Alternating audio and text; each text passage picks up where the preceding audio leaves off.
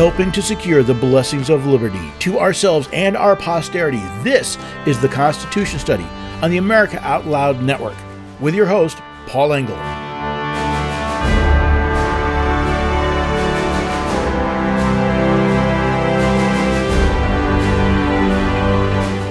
The only thing more dangerous than lame ducks are lame ducks just before a major holiday.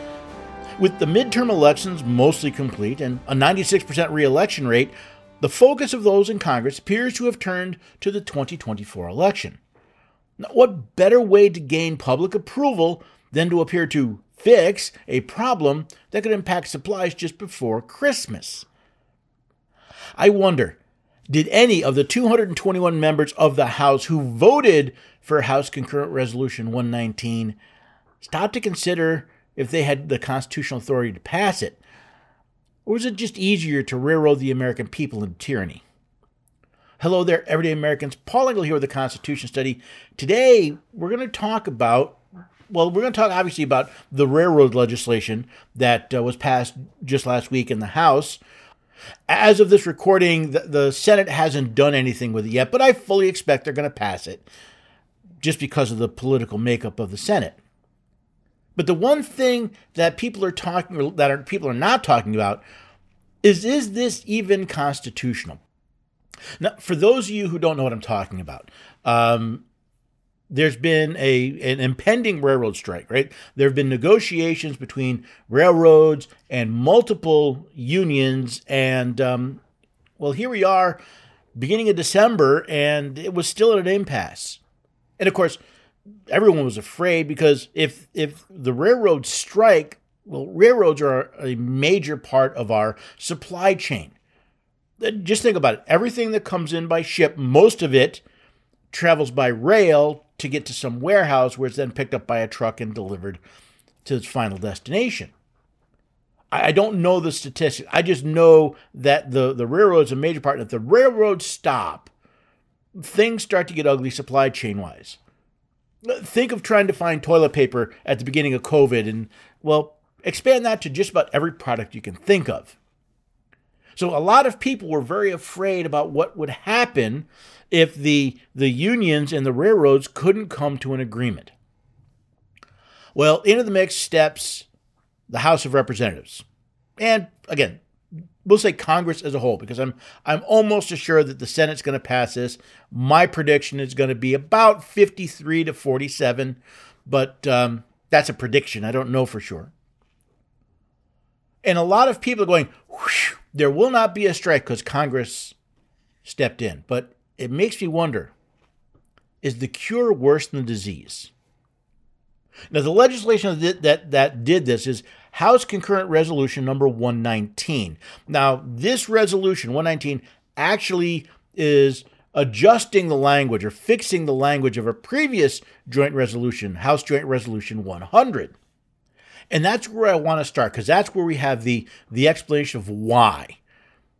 Now, reading from uh, uh, Resolution 100, its purpose was to provide a resolution with respect to the unresolved disputes between certain railroads represented by the National Carriers Conference Committee of the National Railroad Labor Conference and certain of their employees. Oh, so the purpose of this is Congress is going to resolve a labor dispute. Yeah, you've got employees and you have uh, uh, businesses and they're working on a, on a, a, a, they're trying to work on a contract and there's a dispute and they're trying to work it out. Now, are they doing it in good faith or not? That would depend on who you're talking to but they are working it out. But the, the resolution goes on. Says whereas the unresolved labor dispute between certain railroads represented by the national carrier conference committee of the national railroad labor conference and their employees represented by certain labor organizations threaten essential transportation services of the United States. Whereas it is in the national interest, including the national health and defense, that essential transportation services be maintained. So let's stop for a second here. This is the, the justification, right? If there is a strike, if there's a railroad strike, well, yes, certain essential transportation services of the United States will be impacted. Yeah, everything that ships by rail won't be able to ship by rail. And the question, uh, which okay, is it a national interest? I you know I always love when they talk about it. it's in the national interest. How about is it a constitutionally authorized power? See, the fact that it's in the interest of the nation doesn't mean that supersedes the Constitution of the United States. Now, again, yes, all right, you know, uh, national defense, and oh my God, what happens? We're not dealing with a situation where the homeland is in peril what we're really talking about is what happens when uh, you can't get you can't uh, ship materials to uh, different bases via railroad. We haven't even dealt with that.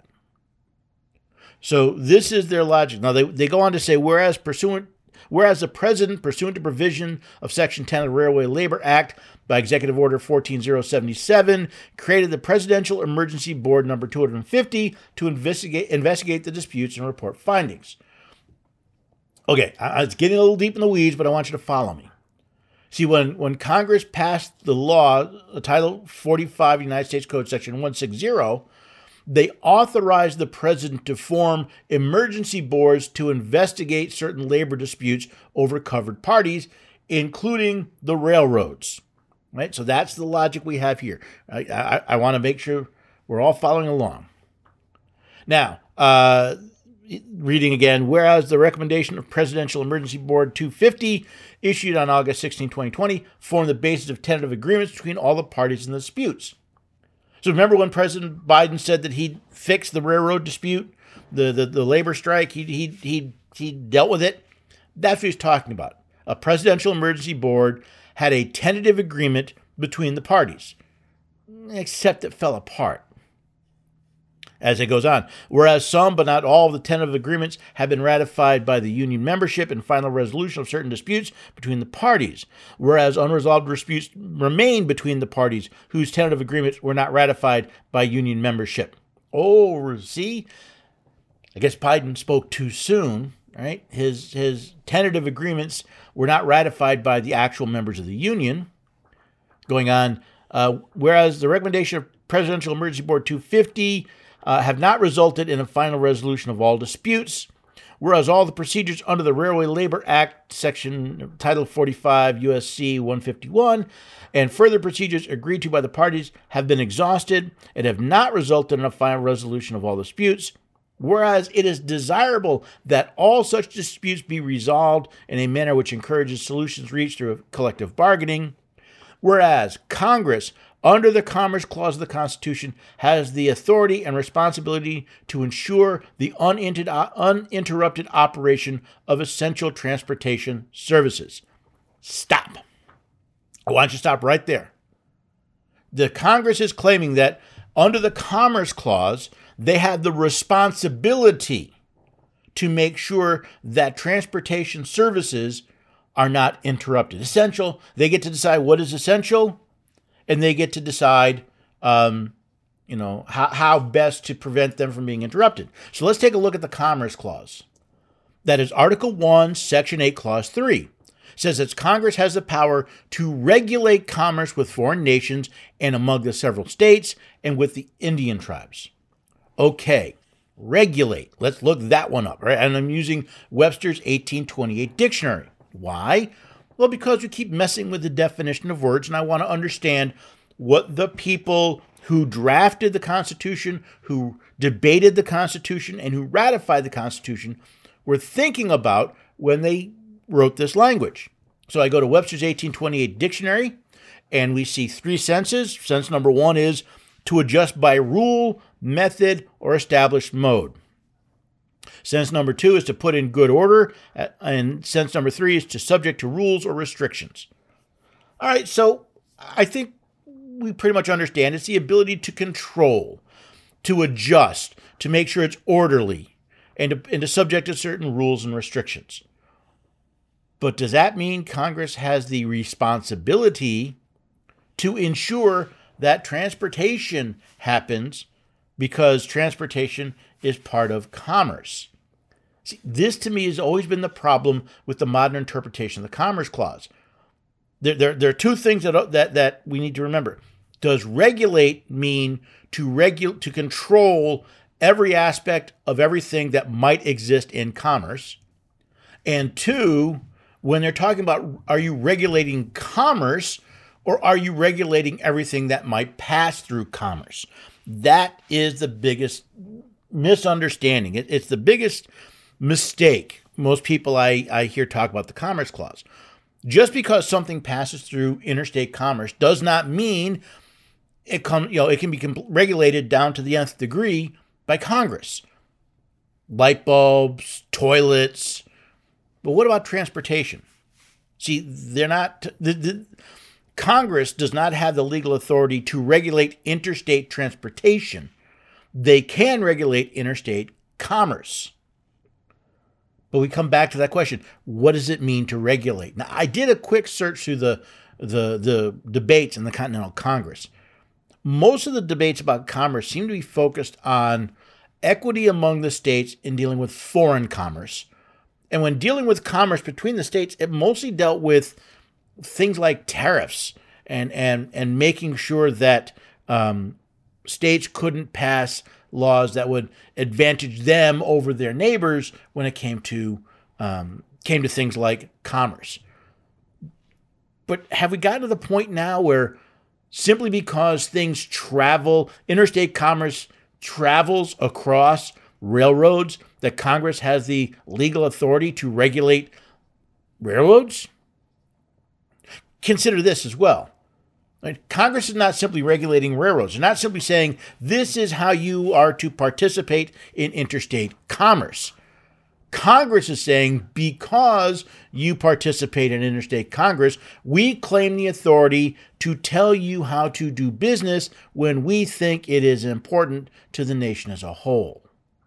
See, if we jump over to uh, Concurrent Resolution 119, we'll see that, that, that there are two issues in the labor negotiations that Congress is going to dictate. Well, actually, there's there's one main one, and that has to deal with sick days. So if we look at, um, at Concurrent Resolution 119, and it's going to add language to the uh, Concurrent Resolution 100 that says basically um, all employees get seven paid sick days annually and they cannot uh, be deduct any points, demerits, or have any disciplinary disciplinary citations because of taking sick days, taking those seven sick days. That seems to be the the big sticking point, and that is the um, what Congress is coming in. There's a dispute between these these two parties, and Congress simply going to come in. We think this is important. We don't want the the railroad shut down just before Christmas. So we're going to decide for you. Now, see, that's interesting. So that's going beyond regulating commerce. That's regulating labor. It's another part people don't think about. See, the issue here isn't commerce. It isn't how the railroads participate in interstate commerce. It's how they deal with their employees. It's their labor relations. Look all you want. You will not find labor, man, regulating labor as a power delegated to the United States. So what does what does that mean? Well, Congress has just violated, or at least the House has, the Fifth Amendment, the Due Process Clause. In the Fifth Amendment, you said you cannot be deprived of life, liberty, or property without due process of law. Now, think about this way the railroads have property in their employment and in how they go about employing people. The railroads own the jobs. The railroads own the tracks, they own the material, they have a property in the business and in the revenue that it generates. And they have every right to decide for themselves under what conditions they will employ somebody. Oh, but what about the poor worker? Well, the workers have every right to get together, to join together, and to negotiate voluntarily negotiate in common, which is the other property that has been deprived. The employees have been deprived of the power of collective bargaining. Not completely. But Congress basically said, listen, if you two won't come to a solution, we will we will do it for you. What if the members of the labor union really want, you know, if seven sick days is not enough? Now, I think if memory serves, from what I've heard, that uh, this does tend to lean toward the the labor view in the dispute. In other words, labor wanted sick days, and uh, uh, you know, I I wasn't part of the negotiations. I haven't seen the details, but the people I've heard who've talked about this, how many sick days, whether or not you get sick days, was part of the negotiation. But now they've lost the ability to negotiate. They've lost the ability to decide for themselves what contract, collective bargaining contract, they will accept. So here you have Congress, it's denying people left and right, and nobody is, at least nobody I've heard, is talking about that. Perhaps it's because we don't read and study the Constitution. That we don't realize when Congress is simply using a railroad labor, labor dispute to help railroad us into tyranny, into the control of every aspect of our life. And there's a cost for that. But I'm going to deal with that after the break. Before I go, though, are you tired of being tired? You want to fall asleep, stay asleep, sleep better so you can wake up refreshed? Well, Healthy Cell has the product for you. It's called REM Sleep. It is the only sleep supplement designed to support all four stages of sleep. It's an available in a travel ready gel pack. It's easy to use. Now, as an America Out Loud listener, you can get 25% off whatever is in your first order. Just go to healthycell.com and use the code OUTLOUD at checkout. So again, go to healthycell.com, check out REM Sleep, check out any of Healthy Cell's products. Just make sure you use that code out loud at checkout. It lets them know you listen to America Out Loud, and as a thank you, you get 25% off your first order.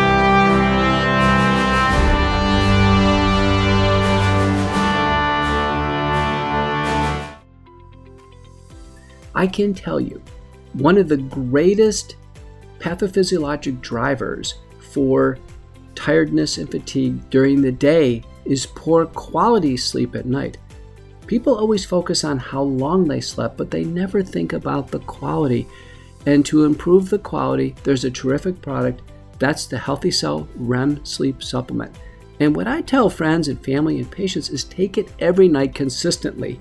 Uh, it comes in a, continue, a, convenient bioabsorbable gel pack. Uh, take it right before you go to bed. Take the gel pack, brush your teeth, go to bed. Its effects are nearly instantaneous and patients get a well rested sleep continuously, day after day, week after week, month after month. And then that daytime tiredness and fatigue melts away when there's a greater restful sleep the night before. So give it a try. Go to uh, healthycell.com and in the promotional code, type in out loud for 20% off your order. Let's get real, let's get loud on America Out Loud Talk Radio.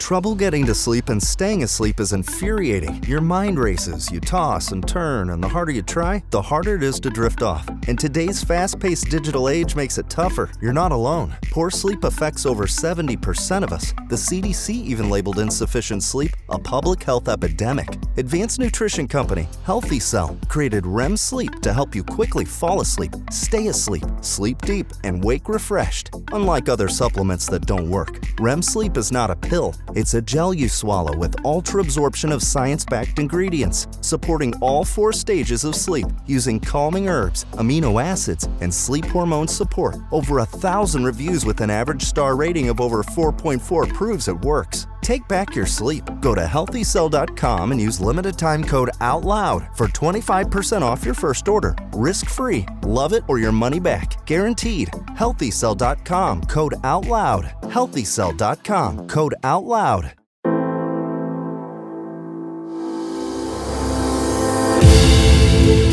The spirit of American liberty and justice is woven into the soul of America Out Loud.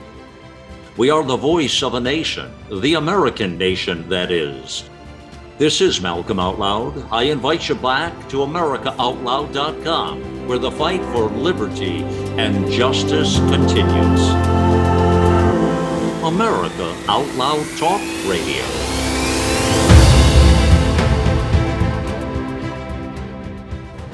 Hello, I'm Ben Marble, MD, and I founded MyFreeDoctor.com as a donation supported faith based nonprofit with a mission to save lives by delivering free doctor visits to patients in all 50 states of America. MyFreeDoctor.com treats a broad range of health concerns like COVID 19, long COVID, sinus infections, urinary tract infections, rashes, medication refills, and more. So please visit MyFreeDoctor.com where we're healing America one person at a time.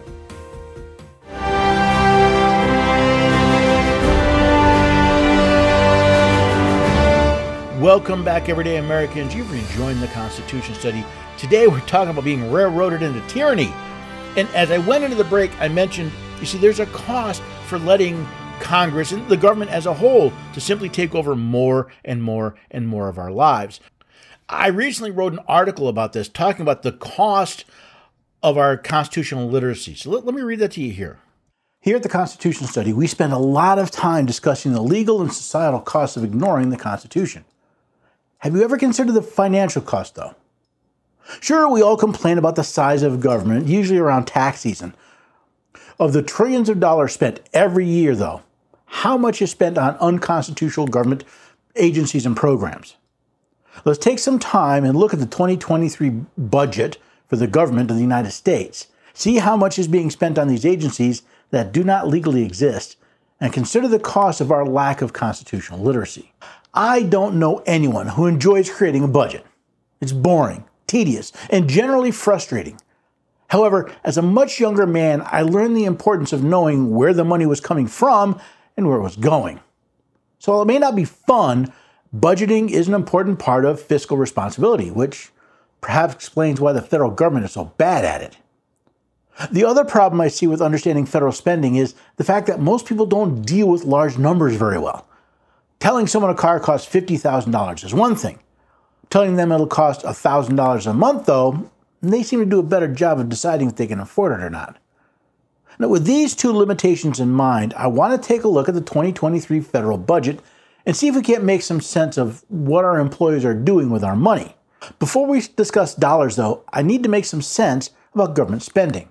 There are two clauses in the Constitution that we need to understand before we dive into the money. First is Article 1, Section 8, Clause 1, which reads The Congress shall have the power to lay and collect taxes, duties, imposts, and excises, to pay the debts and provide for the common defense and general welfare of the United States, but all duties, imposts, and excises shall be uniform throughout the United States. The first thing we need to understand is that Congress can only legally collect taxes to do three things. First, pay the debts of the United States. Second, provide for the common defense of the United States. Third, provide for the general welfare of the United States. That's a capital U and a capital S, making it a proper noun. It's the very same proper noun used in the second clause we need to understand, the 10th Amendment, which reads The powers not delegated to the United States by the Constitution, nor prohibited by to the states, are reserved to the states respectively or to the people. Unless a power is delegated to the United States by the Constitution, it doesn't belong to it.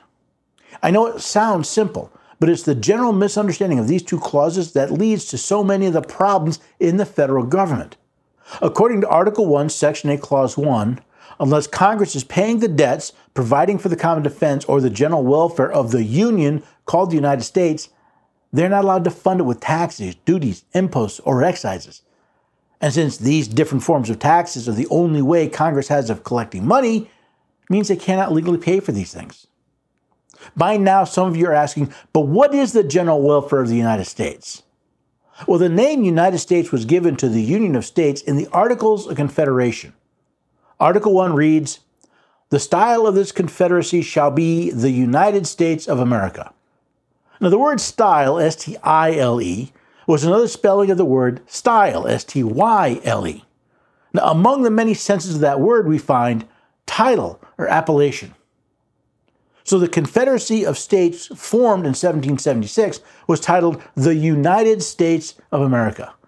This title was retained when the new Union was formed under the Constitution in 1787. Why is this important? Because the General Welfare Clause does not give power to Congress to collect taxes on anything they think is generally beneficial. James Madison made this point while debating the Cod Fisheries Bill in 1792, where we read It is to be recollected that the terms common defense and general welfare, as here used, are not novel terms first introduced in this Constitution. They are terms familiar in their construction and well known to the people of America. They are repeatedly found in the old Articles of Confederation, where, although they are susceptible of as great a latitude as can be given them by the context here, it was never supposed or pretended that they conveyed any such power as is now assigned to them. On the contrary, it was always considered clear and certain that the old Congress was limited to the enumerated powers and that the enumeration limited and explained the general terms. If Congress can employ money indefinitely to the general welfare and are the sole and supreme judges of the general welfare, they may take the care of religion into their own hands. They may appoint teachers in every state, county, and parish and pay them out of their public treasury. They may take into their own hands the education of children, establishing in like manner schools throughout the Union.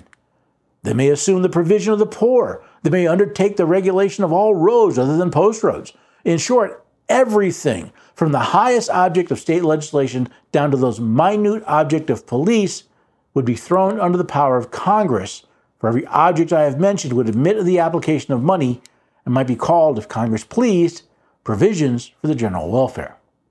The Constitution is very specific.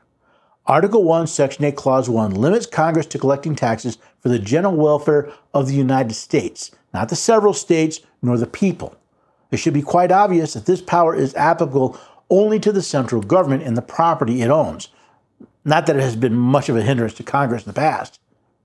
Furthermore, since the 10th Amendment limits the power of the United States to those delegated to it by the Constitution, Congress cannot claim the authority to do anything outside of those limited and enumerated powers.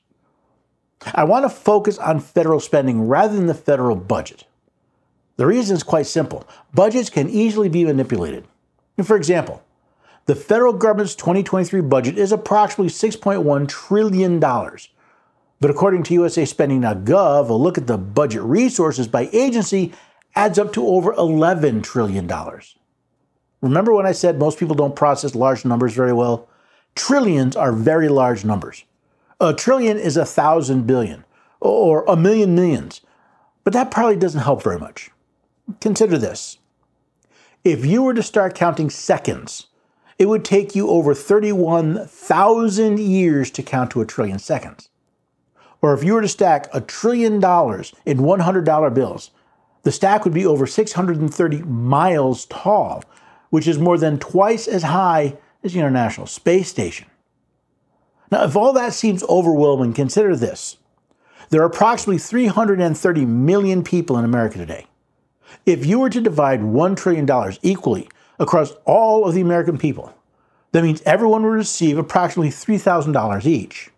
Turn that around, and you would see that if we were to pay for the federal budget equally, each American would be responsible for over $18,000. Compare that to the budgetary resources for the federal agencies, and we see that each American is responsible for over $33,000. And that's just for federal spending. Which brings me back to the original question What is the cost of our constitutional illiteracy? I took the spending information on usaspending.gov and broke down the agencies into those that are exercising powers delegated to the United States, those that are definitely not, and those that might be. USAspending.gov lists 108 individual agencies. Care to guess how many are exercising powers definitively delegated to the United States? 12. That's right. Only 12 of the 108 agencies listed in USAspending.gov are definitely exercising powers delegated to the United States. Another 15 are possibly exercising powers delegated to the United States, but are most likely going far beyond that authority. What are the costs of these 27 agencies? Again, according to USAspending.gov, the 12 legitimate agencies cost about $4.3 trillion, and the 15 agencies that may be exercising legitimate powers, another 485 billion, for a grand total of approximately 4.8 trillion each and every year, which happens to be the revenue the federal government brought in during fiscal year 2022 which leaves us with the 800 pound gorilla, or in this case, the $6 trillion gorilla in the room. The remaining 81 departments have an almost $6.5 trillion in budgetary resources. That means almost 60% of the federal spending goes to departments that are not authorized by the Constitution. Now, with the national debt at over $31 trillion, just think what a difference it would make if the federal government only spent money on what it was legally authorized to. There is, though, a more fundamental problem than the money. See, as the 10th Amendment states, powers not delegated to the United States don't belong to it. Yet Congress passed legislation to create these departments, even though they are not authorized by the Constitution. What does that mean? According to Chief Justice Marshall in the Marbury v. Madison case, certainly all those who have framed written constitutions contemplate them as forming the fundamental and paramount law of the nation. And consequently, the theory of every such government must be that an act of the legislature repugnant to the Constitution is void. And if Chief Justice Marshall is correct, and an act of the legislature repugnant to the Constitution is void, then the acts of Congress that created these agencies are also void. Therefore, these agencies do not legally exist. And if these agencies do not legally exist, then any money appropriated for them was done fraudulently.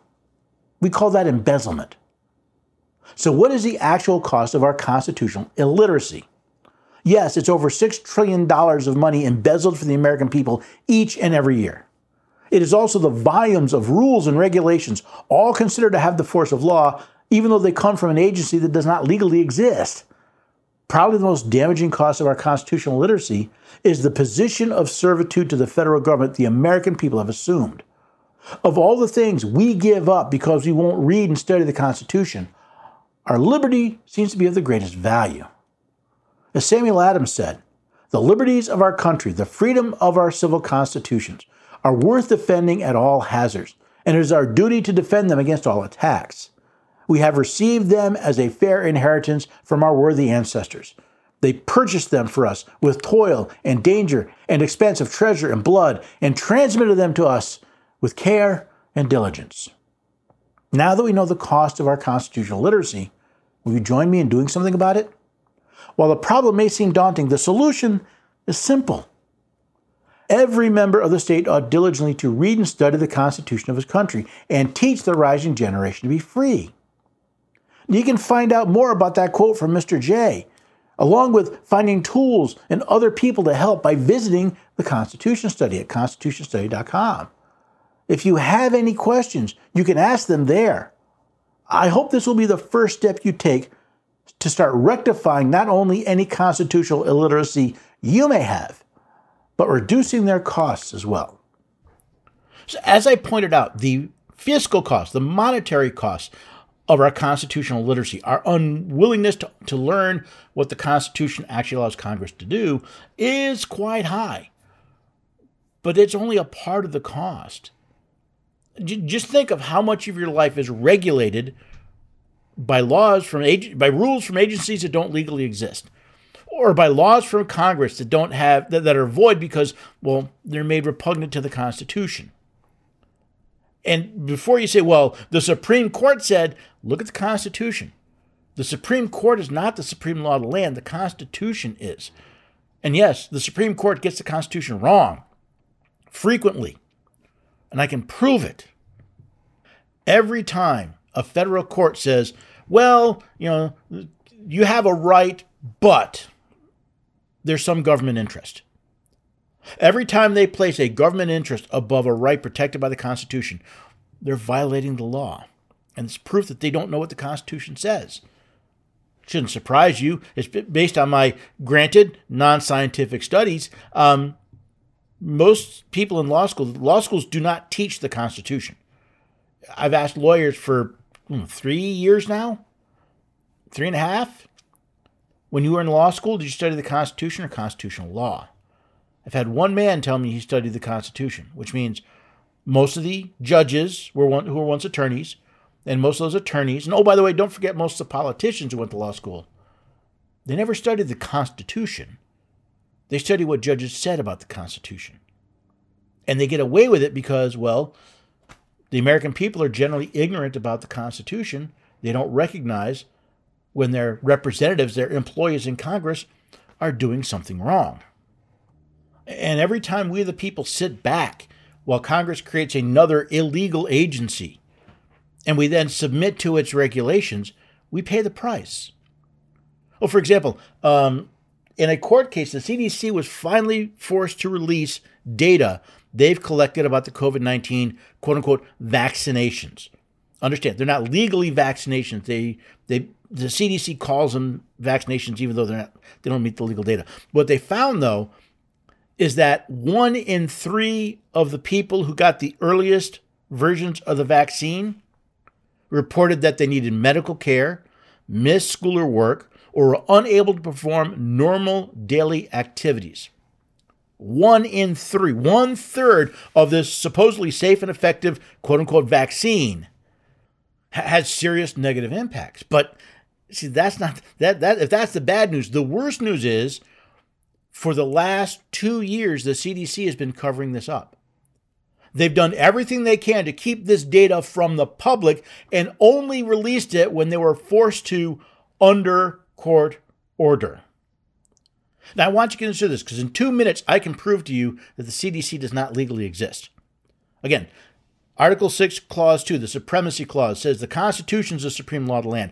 Only laws of the United States made pursuant to the Constitution are also the supreme law of the land.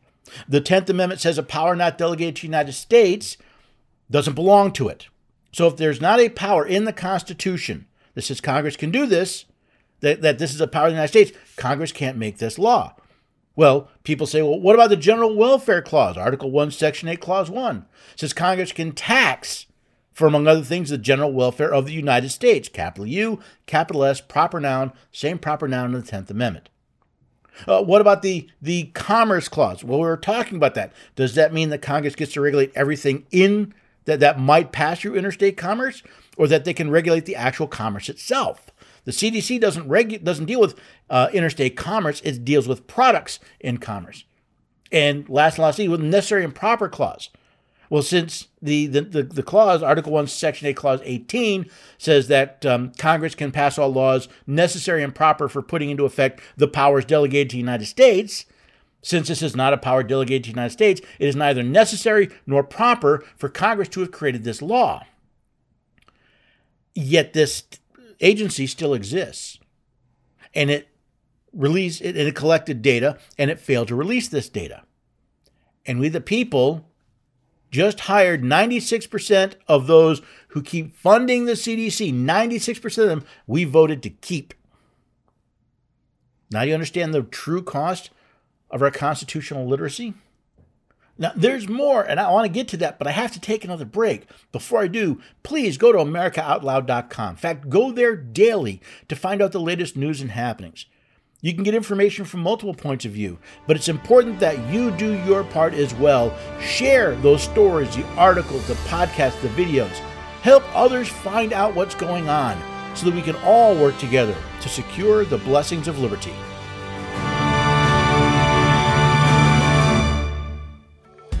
We know you love the versatility and portability of the Genesis Fogger, but sometimes you just want to set it and forget it. Well, we heard you. Introducing the UX4 HOCL Atomizer. This stationary unit quietly protects you and is perfect for smaller spaces. With over a quarter million units sold in Japan, it's now available in the United States. Visit genesisfogger.com forward slash out loud to see the UX4 in action and receive a 15% discount on either Fogger with promo code OUTLOUD. With Genesis, you're ready for anything. Oral hygiene hasn't changed in 50 years, but our diet and the way we eat has, creating an environment in your mouth for bacteria to wreak havoc on your teeth and gums. For better oral health, get Spry Dental Defense, an oral care line designed to combat acid creating bacteria. The toothpaste, mouthwash, mints, and gum all contain xylitol, a natural ingredient shown to dramatically improve oral health. Spry can be found online and at all fine natural retailers.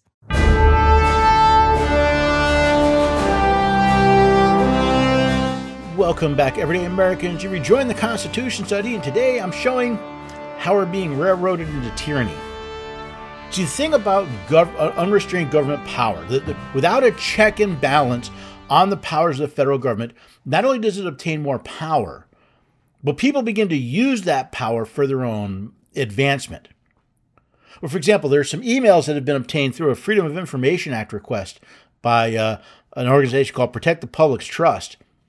And what they found is that uh, remember the National School Board Association? Yeah, the ones that uh, supposedly contacted the White House and, and referred to parents that that disagreed with them and or at least argued with them in, in school board meetings were um, potential terrorists. Yeah, well, they didn't do it on their own. See, they actually worked with the White House to write, they coordinated with the White House to write that letter.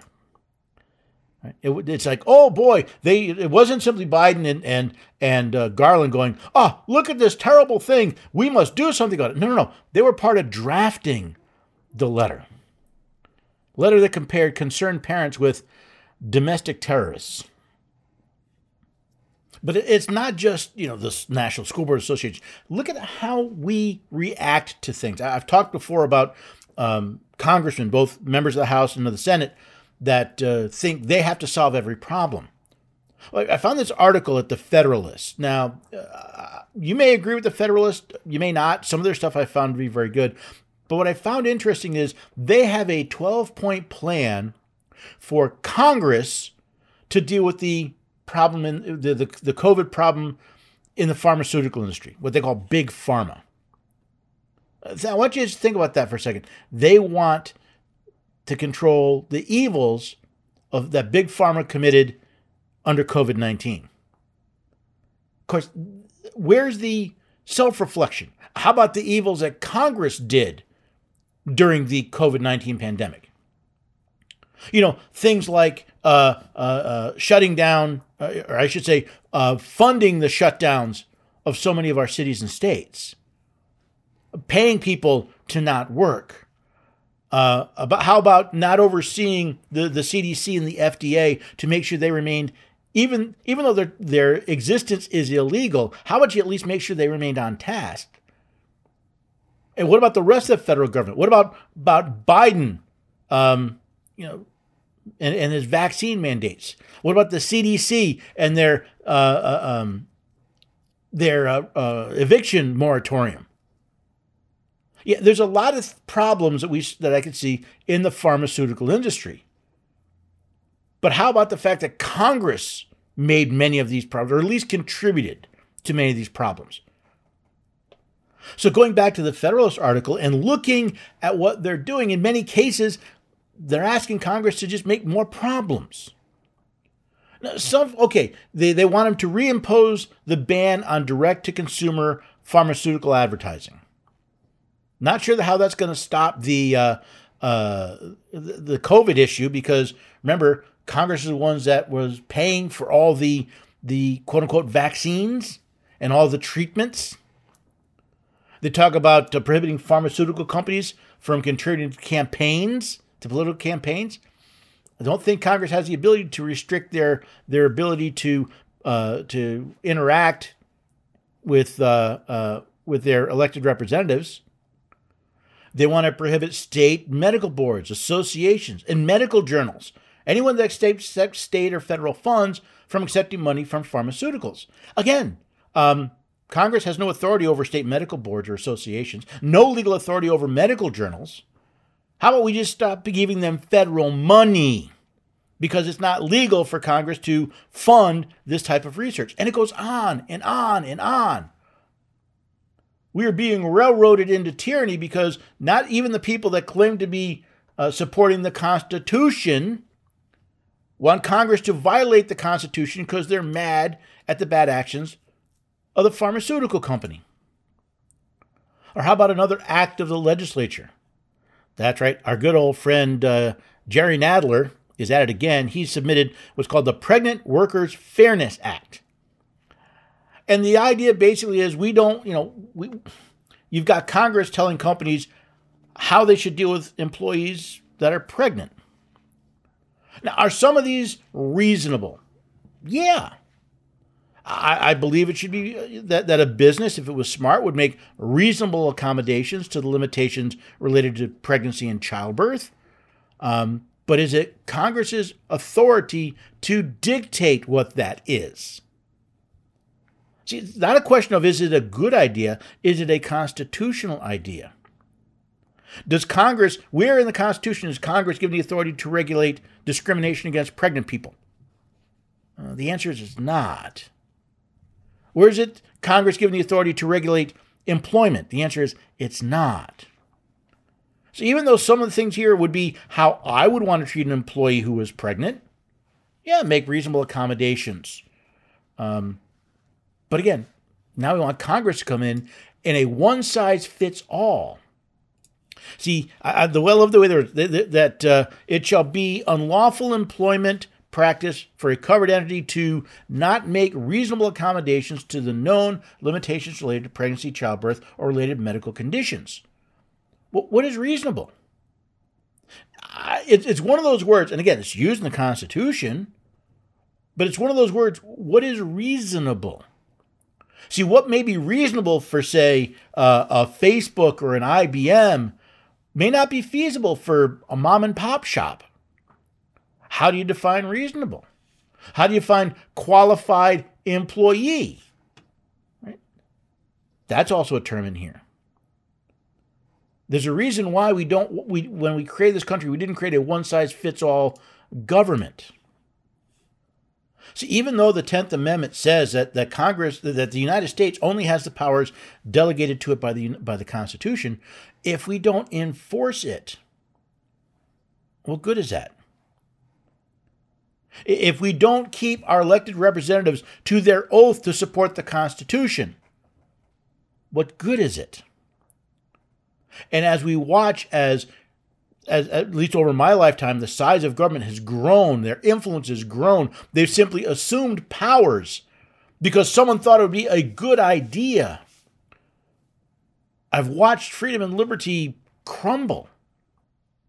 I've watched while the American people were railroaded into bailing out first a car company, then banks, but only the banks that, that were favored by government. And this is for the, the problem they had that were instigated or at least coerced in many cases by the very same Congress that railroaded us into paying for their for their own mistakes.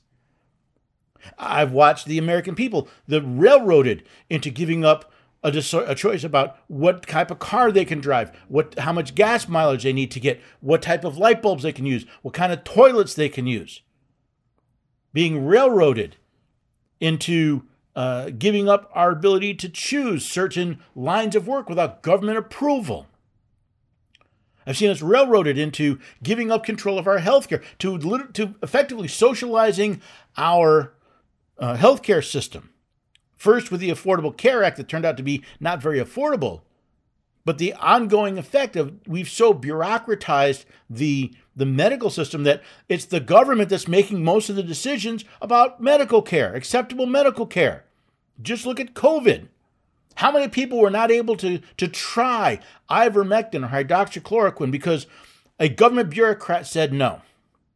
How many people were railroaded into sticking an injection in their arm or a stick up their nose because or, or a mask on their face because a government bureaucrat said so? See, all of that is railroading us into tyranny. Railroading into giving up the freedom to fly on an airplane without being groped or molested or otherwise investigated, run through a porno scanner at the airport. We've been railroaded to give up our rights bit by bit by bit. And I'm wondering if we're coming to the end of the line of freedom and liberty in America. Now, don't get me wrong, this is still the greatest country in the world. We have more freedom than everybody else. But that's a relative term. What's the old saying? The journey of a thousand miles begins with but a step? Well, if you take that step, yes, you are closer to your goal, but you're still 999 miles, 999 some odd feet away. See, the problem isn't that we are not freer than everybody else, it's that everybody's freedom is being diminished and decreased. And if you want to see what our future looked like, think of how often we're told we need to be more like Europe. More like Europe. We need European socialized medicine. We need European top down control. We need European style economics. Well, the industry chief of the European Union warned Elon Musk that they may ban Twitter from the EU states unless he adheres to what they refer to as strict content moderation policies. Censorship. The EU saying, listen, you know, if you don't follow our rules on censorship, we'll boot you out. Now, do the members of the European Union have the right to regulate the uh, people who do business in those countries? Well, yeah. See, they don't have our constitution. The European Constitution is this bloated, legalistic, uh, legalese mess uh, uh, of a document, and it doesn't have the same freedom of speech requ- uh, protections that we do here. But that's our future. How would you like it if the federal government says, no, we're going to kick Twitter out because you won't censor content the way we like? See, the EU wants social media, including Twitter, to aggressively root out disinformation. Yeah, information the government doesn't want. See, it's not just America that's being railroaded into tyranny.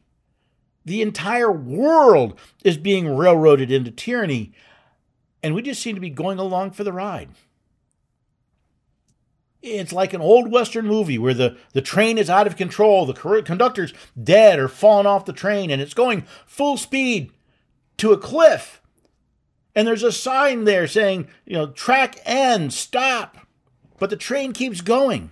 We're ignoring all the warning signs that we are headed to disaster, that we're heading to a, an end of freedom and liberty, not just in the United States, but in the entire world.